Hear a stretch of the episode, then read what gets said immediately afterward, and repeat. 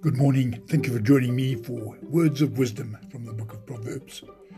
Today we turn to chapter 23, and I'm quoting verse 20 from the Passion Translation.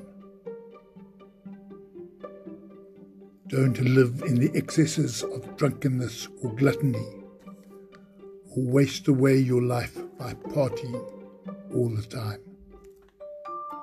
Thank you for listening. Have a wonderful day.